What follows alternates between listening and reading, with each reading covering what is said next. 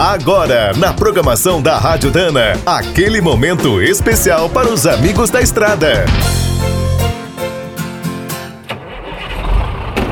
Está começando mais um minuto do caminhão. Fique por dentro das últimas notícias, histórias, dicas de manutenção e novas tecnologias.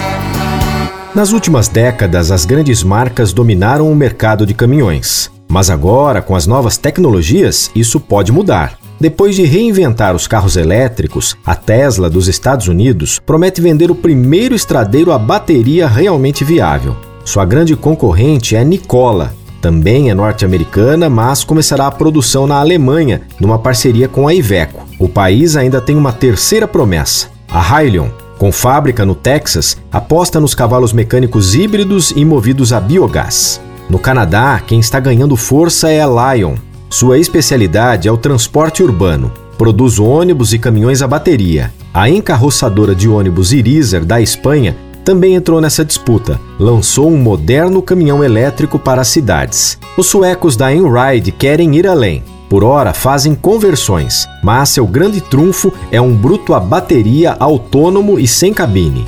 E como não poderia deixar de ser, a China está no páreo. A BYD é a maior força, tem uma ampla linha de caminhões e ônibus elétricos. Agora, quem está chegando é a Geely. Depois de comprar a divisão de carros da Volvo, vai fabricar um estradeiro super futurista à bateria.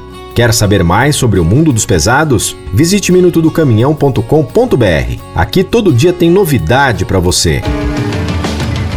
O Minuto do Caminhão é um oferecimento de Spicer e Álvaros, a dupla imbatível em componentes de transmissão, suspensão e direção.